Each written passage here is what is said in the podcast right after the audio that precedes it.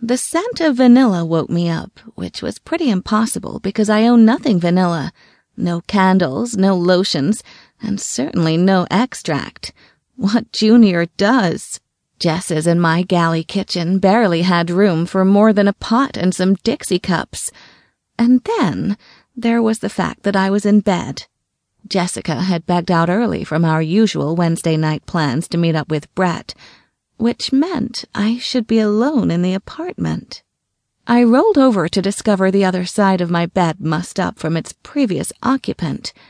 I sifted through memories of last night until I found him.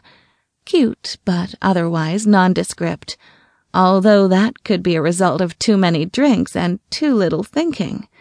Although, as more flashes of last night's activities replayed, I remembered that he had a truly stunning six pack.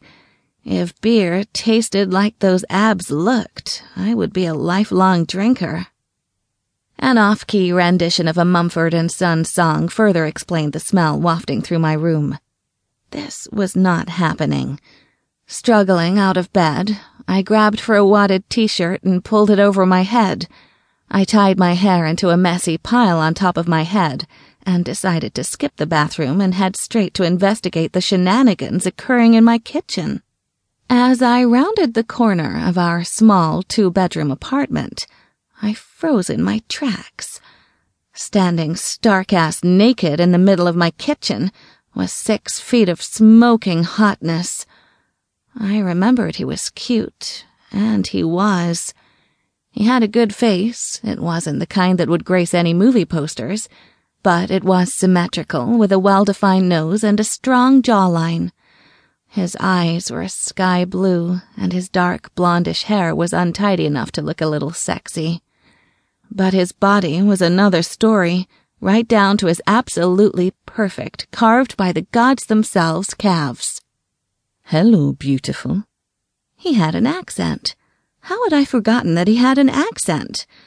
Mercifully, his name popped into my head as soon as he spoke. Liam. I guess that explained the accent. Even if I hadn't been looking to catch a boy last night, I wouldn't have been able to resist that trace of Scotland on his tongue. I propped myself against the bar, leaning over to discover every dish in my kitchen strewn across the counter. That's a meat tenderizer, I said, reaching for the strange contraption my mother had gifted me for my apartment. It was one of my mom's particular talents to give me all the home goods she'd never used and make me feel obliged to keep them. Sorry, I'll clean up, but these will be worth it he said as he held up a mixing bowl. You know it's common decency to just sneak out the door in the morning without destroying a girl's entire house? My mother raised me to be polite. This is polite? I asked him. Making a beautiful woman breakfast after a night of debauchery is the definition of polite. You really don't have to. I started, and then groaned as he pulled a carton of eggs from the fridge. This was my fault. I really should know better than to bring a boy home to a full fridge. I made a mental note to make sure it was empty before next week. You should never make waffles without eggs, he advised me as he cracked one into the bowl. Wait, we have a waffle maker? I asked. I looked around my kitchen not entirely sure I was in the right house anymore.